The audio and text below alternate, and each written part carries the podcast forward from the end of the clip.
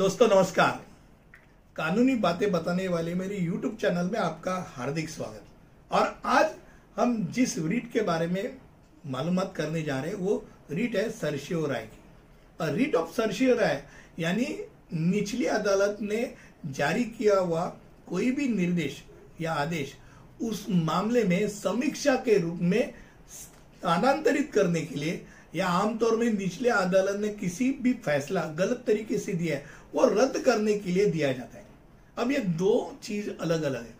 निचली अदालत द्वारा पारित निर्णय को किसी भी एक पार्टी द्वारा चुनौती देने के बाद ऊपर वाली जो कोर्ट है, यानी निचली कोर्ट से ऊपर वाली कोर्ट, हाई कोर्ट है तो सुप्रीम कोर्ट, और निचली कोर्ट है तो उसके ऊपर का हाई कोर्ट, वो कोर्ट और सरशिवराय का रिट जारी करता है। अब ये जब जारी किया जाता है तो उच्च न्यायालय इस अधिकार क्षेत्र या अधिकार क्षेत्र की कमी अगर वो पाता है, ने निचले कोर्ट ने अपने अधिकार क्षेत्र से ज़्यादा ही कुछ आदेश दे दिए है तो वो सरशिवराय के तहत वो रिट जारी करके वो निर्णय को खारिज करते हैं। अब सरशिवराय सामान्य अधिक कानून में, क्षेत्राधिकार में एक निचली अदालत की कार्रवाई को पुनर्जांच के लिए एक बेहतर अदालत द्वारा जारी किया एक रीट है। अब अपीलीय अधिकार, यानी जब अपीलीय अदालत होता है तो अपीलीय अदालत अपने निचले कोर्ट को जो प्रलंबित मामला है, उसकी जानकारी लेने के लिए भी ये सर्टिफिकेट दिया जाता है। यानी निचले अदालत में अगर कोई केस चल रहा है, वो जो केस चल रहा है वो उसका अधिकार क्षेत्र में ही नहीं है। और फिर भी केस चला रहे तो ऊपर वाला जो कोर्ट है, जो उच्च न्यायालय है, या तो सर्वोच्च न्यायालय, उसको बताती कि भाई तुम्हारे पास जो कुछ केस का जो मामला है वो हमारे पास दे दो, हम ये इसकी छानबीन जो कुछ है, हम करेंगे। अब ये रीट एक उच्च न्यायालय द्वारा निचली अदालत या ट्रिब्यूनल को जारी की जाती है, जिसे उन्हें आदेश दिया जाता है कि उनके पास प्रलंबित जो मामला है, वो अपने पास स्थानांतरित करे या अगर किसी भी मामले में उन्होंने आदेश दिया तो आदेश को रद्द कर दे। अब अपील और प्रामाणिक जो ये रीट है, ये रीट, सरशियोरी रीट में क्या अंतर है? अब अपील में क्या होता है? अपील में एक याचिका होती है, एक पार्टी द्वारा वो याचिका वो दाखिल की जाती है।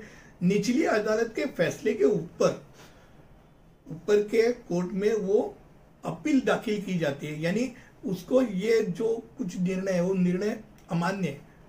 उसको वो लगता है वो निर्णय ठीक सा नहीं है, इसलिए वो उसने क्या किया? अपील किया।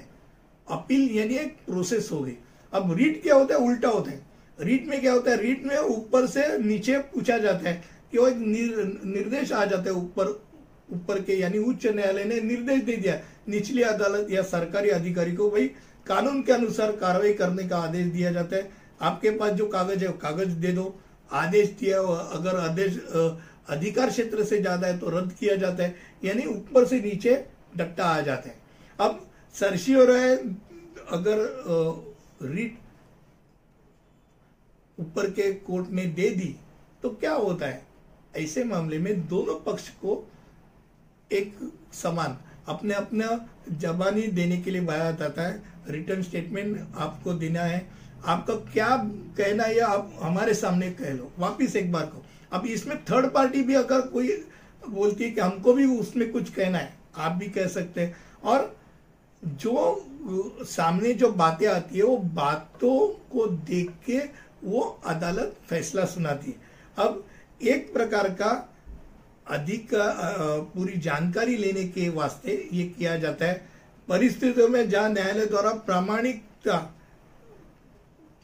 प्रदान किया जाता है, निचले आदि कोर्ट ने जो कुछ दिया है, हर एक चीज़ को जाँच पड़ताल करता है। अगर गलत है, अधिकार क्षेत्र से ज़्यादा है, उसके कक्ष में ही नहीं है तो वो खारिज करना है।